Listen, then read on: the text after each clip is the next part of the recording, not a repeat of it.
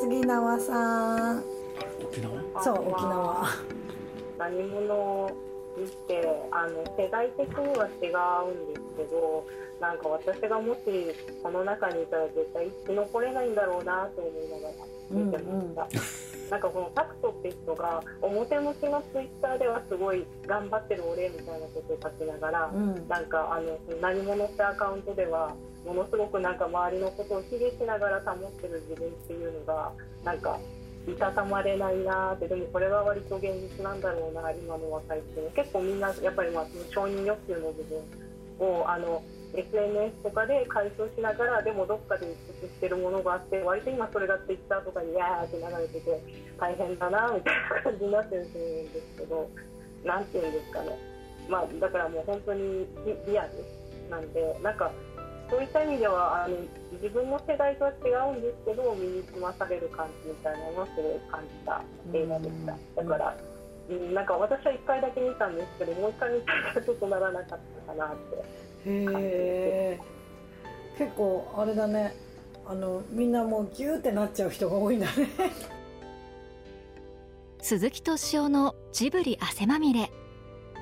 先週に引き続き今週もオンラインサロン鈴木 P ファミリーのメンバーをお迎えして鈴木さん鈴木まみこさん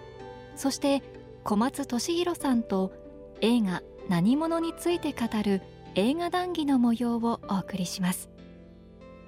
浅井亮さんの小説「何者」は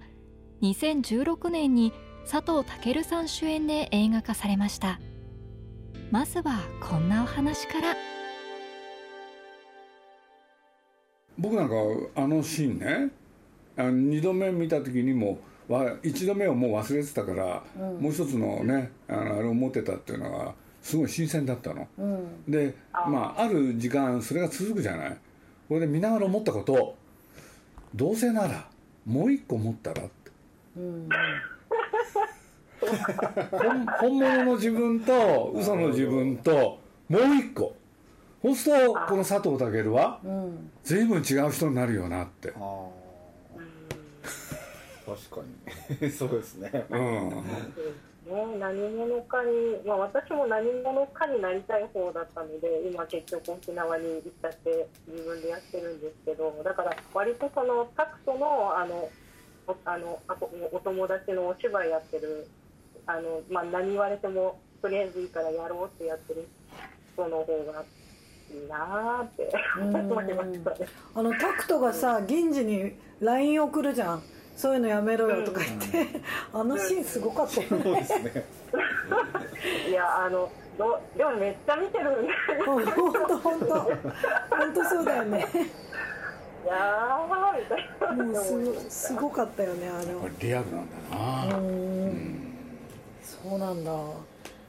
じゃあ次ゴーくんと竹森さんとかと同じで、まあ、1990年生まれでで僕の場合は新卒では全然就活してなかったんで、まあ、実際就活どんなもんかはちょっと分かんないんですけど、うんうん。まあでも中学受験とか大学受験もあんな感じにピリピリしてたんで、うん。まあ結局ああいう同じようなことなんだろうなと思って見てました。で僕がその新卒で就,、まあ、就活せずに、まあ、フラフラして、まあ、その時僕ジブリを追いかけてたんですけどその時にあのあれですね。のその時の自分がこの中でどれだったかっていうとなんかあんまり言いたくないですけど岡田将生みたいな感じの。そうなんだ。知らんな顔してとすごい。なんかこう 自分が何者かにそう何者かになってる風な感じで何かをしてるけど、まあ、別に何もできてなかったっていうのが。ヘアスヘアスタイルも似てんじゃない？いや自分だったなと思って。っていうのもあの途中であの名刺の話が結構出てきたと思うんですけど、僕も名刺作ってましたね。なんかもうどうにかして名刺を作ってこう自分がこんな人ですっていうのをこう見せないとなんかもう自分が保てないっていうか、えやっぱり肩書きがいっぱいなの？肩書きがいっぱいっていうか、まあ、もうなんか自分のことを書く書きまくらないとどうしようもないって感じですね。これが自分だっていう証拠なの。よへえねなんかこう根拠のない自信があったというかあまあ、どうにかなるだろうっていう感じでうんうんうんうんやってて、まあ、どうにもならなかったんですけど、うんうん。でも若者って根拠のない自信あるあない？ベースは。ないよ。そうかな。若い頃ってそういう時期あると思うけどな。みんなねえここの中だと皆さん見てないのかもしれないけれどチャップリンって見たことありますか？いや何が言いたいかっていうとね。うん。はい。何者にもなってない人なんだよ。あそうするとまだねどこへでも行ける？うん。そこ主あのチャップリンの主人公って全員それなの。うそうやって見るとねチャップリンの映画ってものすごい面白いね。うーん。だからねちょっと自由なんだよね。風天なの？そう。確か定まってないのよ。うんうん。でそのそれが持ってるいい加減さ自由さそういうのを全部持ってんの、うーん。うん、だからねえ随分年取ってからもそういう主人公やってるしね、だって人間なんつったらいいの？何者かになるっていうのもあるけれど逆にね何にもついにならなかったっていう人生もあるんでしょ？うんうんで多分一番本当はすごいと思うよ。うんうんだってさ肩書きで決められちゃったら嫌じゃん、うん。うんまあ人にもよるかもしれないけれど。どうですか？うんそうですね。本当そうかもしれない何者かになっちゃったらもう落ちる一方っていう感じがして。そこがピークですね。私うちの息子とかもそうだけどさ一番になったらもう落ちるしかないから下の方にいたいっていう。いそう言ったの、うん。そう言ったんですか？いつもそう言ってるいつもそう言ってる。すごい。私もすごいそうだから。ああなるほどね。やっぱそういうかか家系ってうん。いう感じですね。ぬるま湯で生きていきたいっていう タイプだから。まあだからそれかん、ね、でもでも今はその何者かになるってのは流行ってんだよ。う、んうんうんうん。でこのなんていうの？うん十年？ずーっと流行ってきたよねなんか見てると。うん。そんな気はする。今でも続いてんですかねそれって。どうなの？今の若者もっと野心ない気がするけどうん。ねここ最近なんか変わったんじゃないかなって感じも。本当かうんなんかほんそんな感じするけどね。なしない。そうなんだ。さらに強くなってる。へえそうなんだ。っていう気がするけどね。うん。わかんない。じゃあトモさんお願いします今回がきっかけで初めてあの映画を見ました。なんか今だからこそあの見れたなっていうところは私もあって、うん。まあ、正直私は就活のなんていうんですかね王道路線から脱落した人なので、うん。もう合同説明会とかはみんながとりあえず行ってるから行ってみようぐらいの感じで行ってでなな何してんだろうなと思いながら終わったって感じだったんですよね。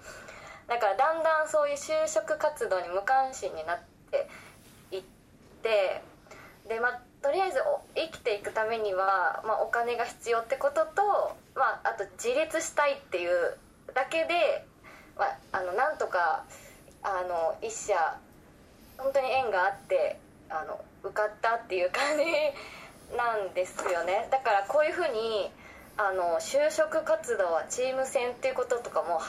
初めて知ってえこんな感じでみんなやってたのっていうのを知りました。で個人的には正直チーム戦っていうのはちょっと違和感があって結局は最後決めるのって自分じゃないですか、どうするかもそうだしあのどこに行くかっていうのも決めるのも自分だしでウェブテストもできる問題から解いてできない問題は捨てるっていうそのワードそのものってさっき中郷さんもおっしゃってたんですけどもう中学受験の時点からそれを刷り込まれてるんですよね。で中学受験って、うんみんな一列に同じ学年の子が、まあえっと、成績順にこう区切られてクラスに分けられて上に行ったり下に行ったりとかってしながらこう切磋琢磨してるように見せて結局個人戦なんですよね。なんか一緒に受けるけど隣の人はみんなライバルだみたいなことを植え付けられるあの場所って言ったらあれなんですけどそういう教育をされるところが中学受験の塾だったんですまあ私が行ってたところはそうだったんですけどそうだからなんかこうチーム戦っていうのがすごいちょっと違和感が私は感じましたね。あのまあ私もその就職活動でだんだんそのなんていうんですかね働くとか就職するっていうことにちょっと無関心になってた頃に同世代のあと同い年の友人も同じようになんていうのかね就職活動があんまりうまくいかなくて、まあ、ほとんど連絡も取ってなかったので後々になって知ったんですけど結局就職活動しなかった就職してない人がいるんですよね一人。で友人との連絡も全部立ってて、まあ、唯一私はあの LINE だけは返ってくるんですけどもう電話もしないしで会いたいって言ってもいやちょっと会えないみたいな感じでこう断られてるんですね。まあでもなんだかんだ10年ぐらいこうこう友達同士ではいる。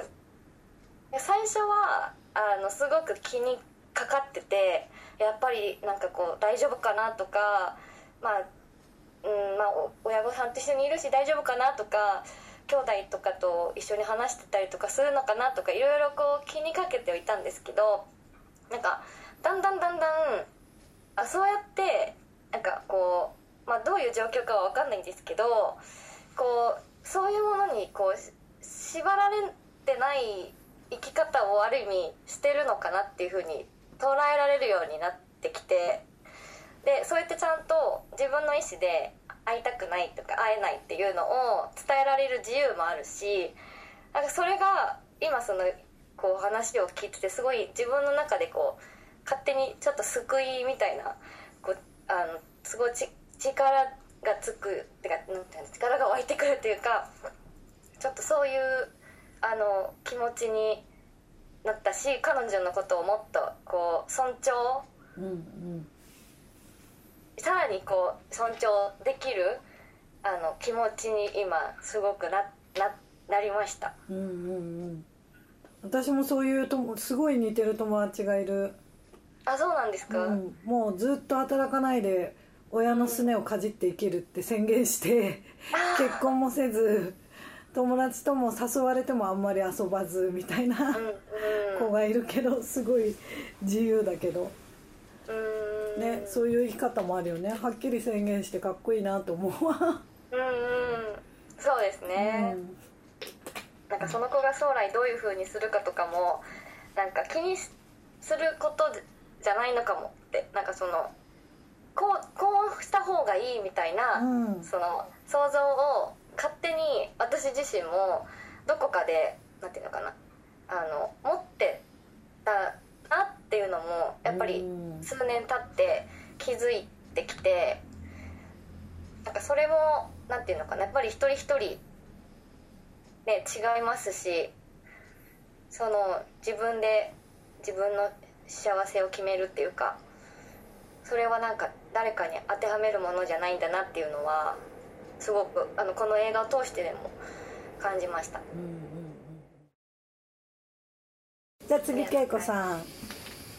結局この映画何を一番伝えたかったのかなっていうのがなんか割と引っかかったまんまモヤモヤしてた感じがあって描かれなかった部分って何があるんだろうみたいな編集で消された部分って何があるんだろうっていうのとか原作者の浅井亮っていう人にちょっと興味があって彼が本当は一番伝えたかったものがこの映画のアウトプットで表現されてるのかなっていうのがちょっと気になってあの突貫で今あの原作を。そうなんだでまだちょっと解き明かせてないんですけど結構映画では浅井亮の言いたかったことは表現できてないんじゃないかなっていうのが今今時点の感想ですと。で例えばなんですけど例えばそのタクトの心の黒いつぶやきが映画の中ではそのラストシーンの大どんでん返しっていう体でその裏側をえっと理科によってばらされるっていう体でかなりセンシエーショナルに描かれてるんですけどあの小説の中ではもうなんだろう心の声としてダダ漏れなんですよ最初から。うんうんうん。だし例えばそのさっきの銀次への LINE っていうのも私もあれ映画見たら怖いなと思ったんですけど、うん。あれも LINE ではなくて本人の心の声として普通に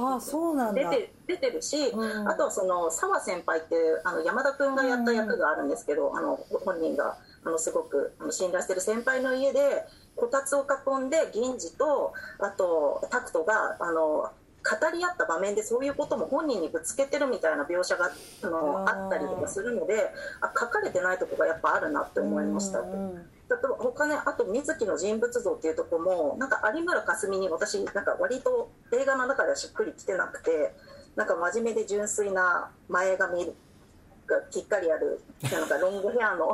ちょっと蒲田っぽい彼女っていう体でなんか描かれてたと思うんですけど小説の中では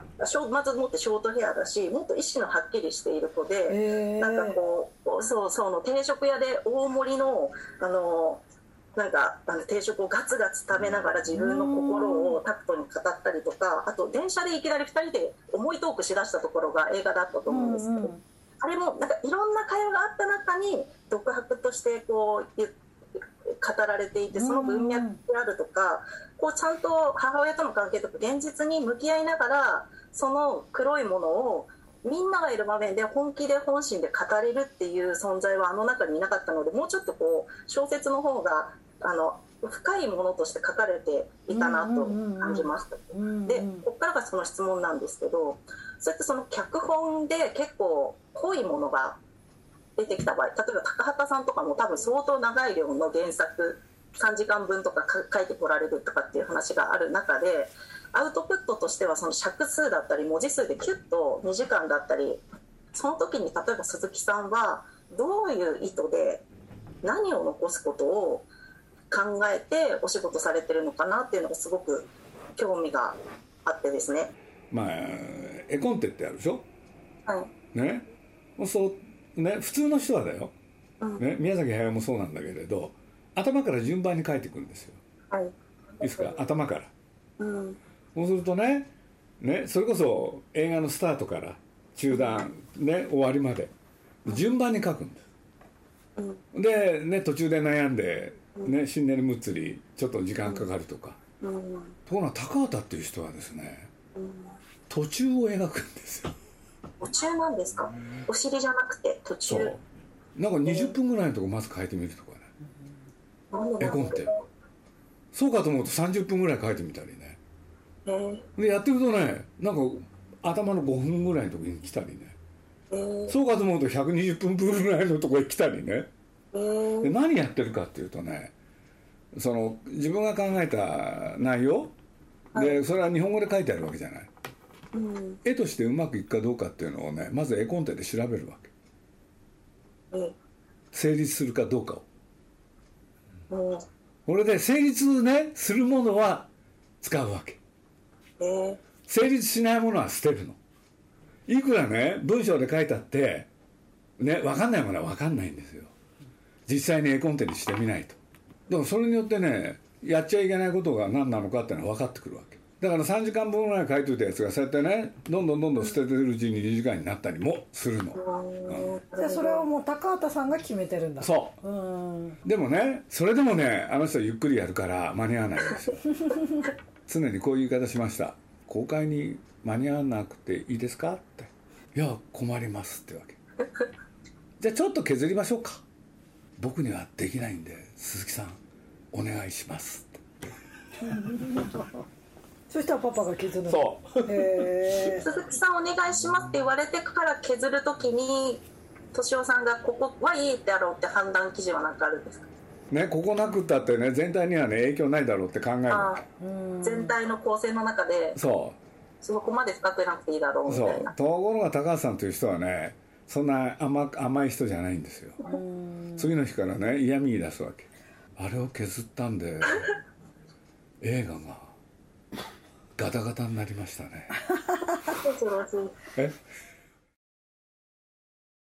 じゃあ郷平さん。この映画を多分そのマミコさんコミカルって言うと思うんですけど、うん。今それを言ったら多分大炎上すると思うんですよね。これやっぱり真剣にその就活をやってる人たちってもうコミカルに思えないというか、そうだよね。本当にメンタルでうん。毎日その何個もあの鈴木さん言ったように110 100社以上受けて、うん。あのえご縁がなかったって言われて、うん。君はここがダメだったとか言われないんですよ、うん。とにかくご縁がなかったって言われて、まあ、映画でもなんで落ちたんだろうって悩んでるとこもありましたけど、うんうん。そうなってるとこにもっとゲームとして楽しめない人がやっぱ時代的にも多くて、まあ、それは多分若者あの就活する人だけじゃなくてその世の中的にやっぱ暗い中で楽しめないっていうのがあったかもしれないですね。うん。でもでもみんからあれだだねこの人間関係とかより就活なんだねもうこの映画が。そうだからヒットしない理由っていうのはやっぱハッピーエンドが分かりにくいかなっていうのはありましたね。やっぱ結局映画だとあの1分じゃ語りきれませんっていうことをまあズバって言ってその自分に正直になれたみたいな感じで前向きっていうところで終わったと思うんですけど現実それで乗り越えられるかっていうとやっぱ違うと思うんですよね。うんうん。だからそこをもう少しハッピーエンドを長くするというか分かりやすくした方が面白くあの人が入ったのかなっていうのは思いますね。ハッピーエンドハッピーエンドっていうかそのモヤモヤを解決みたいなのを結局したと思うんですよ。ただそれが分かりにくいからただ現実をもうドキュメンタリーじゃないけど見せられて終わりっていう人がやっぱ多かったのかなって思いますね。でも中郷さんがさっきあの名刺配ってたのをなんかあのまあ俗に言う意識高い系かもしれないですけどそれ素晴らしいことだと思いますね私は。その人と違ったことを自分で考えて やると別に擁護するわけじゃないですけどすごい良かったと思ってて。でも今のその時代とこの時代ってやっぱ時間が経ってるから違うことってやっぱ意識高い系っていう言葉に対するうん。あの感じ方が違うと思ってて意識高い系っていうとその皮肉みたいなことでよく言ってたのが、最近本当に例えばコンビニのゴミ袋にしてもゴミ袋を持つことが、まあ、昔は便利だからやってたことがダサくなってるんですよね、まあそういうところが変わったりとかしてるしなんかそのこの時代とはまた今違う雰囲気になってるなっていうのは改めて見て感じましたね。まあ、逆に子供が減ってきてね就活の対する学生の立場っていうのもまた変わ強気になってるというか逆に採用が今取れない状態なんで企業側の方が弱いというかうんうんうん雰囲気は変わってくると思うんですけど。うんうんうん米津君の主題歌はどうだったの？あでもすごい良かったですね。ねえ。うん中田泰孝だなって思ってた。そうなんだ、うんよかったすごいだから音楽、じゃあザッキーさん最後に。就活ってその入った後の方が大事じゃないですか。入った後なし、うんうん。何を成し遂げるかの方が。だけど就活っていうところにめちゃくちゃ今クローズアップされてて、うん。なんかすごいシステマチックでで学生もそれに合わせて学生時代から就活を目的にあの学生時代を過ごすみたいなことって本当に起きてると思うんですよ。今日もカフェで本読んでた隣の学生たちは学知か学知かって言ってましたしもうなんかもうそれを目的にみんなあの3年間生きてるみたいなあの側面もちょっとあると思うんですよね。でこの新卒一括採用みたいなやつって本当僕もうなくした方がいいっていうふうにあ思ってるんですけど、うん。なんかその就職ってなんか割と恋愛とかに例えられることが多いと思うんですけど、へ本当にそうだと思うんですよ。なんか今マッチングアプリとか流行ってますけど なんかープロだからね。同じだと思うんですよね。そのマッチングアプリとか別に合コンでも同じだと思うんですけどその会って例えば3回ぐらいあのご飯を食べてそしたら付き合うじゃないですか、うん。で付き合った後の方が重要じゃないですか。本当に結婚するかどうかとかって。で就活もあの本当にその入った後が重要なのにそのは入る前のそこがまるでなんかその人の人生が試て試されてるみみたいなような質問されたりとか、うん。その人の人生を否定されするようななんかあの問答が起きたりとかするわけじゃないですか、うん。だからそういうの本当に良くないなと思ってこれって多分やりたいこととかなくてもなんか鈴木さんじゃないですけどそのラジオでよく言われている目の前のことをやっていけばその先にある未来が見えてくるっていうのは本当し今の就活生にとって欠けているあの視点だと思っててでそれは本当になんかその今のこのし日本の就活状況をもう全部取っ払ってあの変えてほしいなっていうふうにあの見てて思いました。学校へ入るとか会社に入るとか。うん。ねえまあその入ったらいいけどじゃあその後どうすんの、うんうんうん。なんか私は最近さこの間ね恭平さんとかと夜中まで喋ってて、学生運動について語ったんだよね私はなんか学生運動も青春だと思って思うしこの何者も青春だと思ってその世界観が好きだなって思った、うん。けどみんなが全然やっぱ経験した人は そんな余裕を持って見れないんだなっていうのがよく分かった。およく分かった。いやまあだって大変だもん。まあ第一関門であることは間違いないから。うん。ね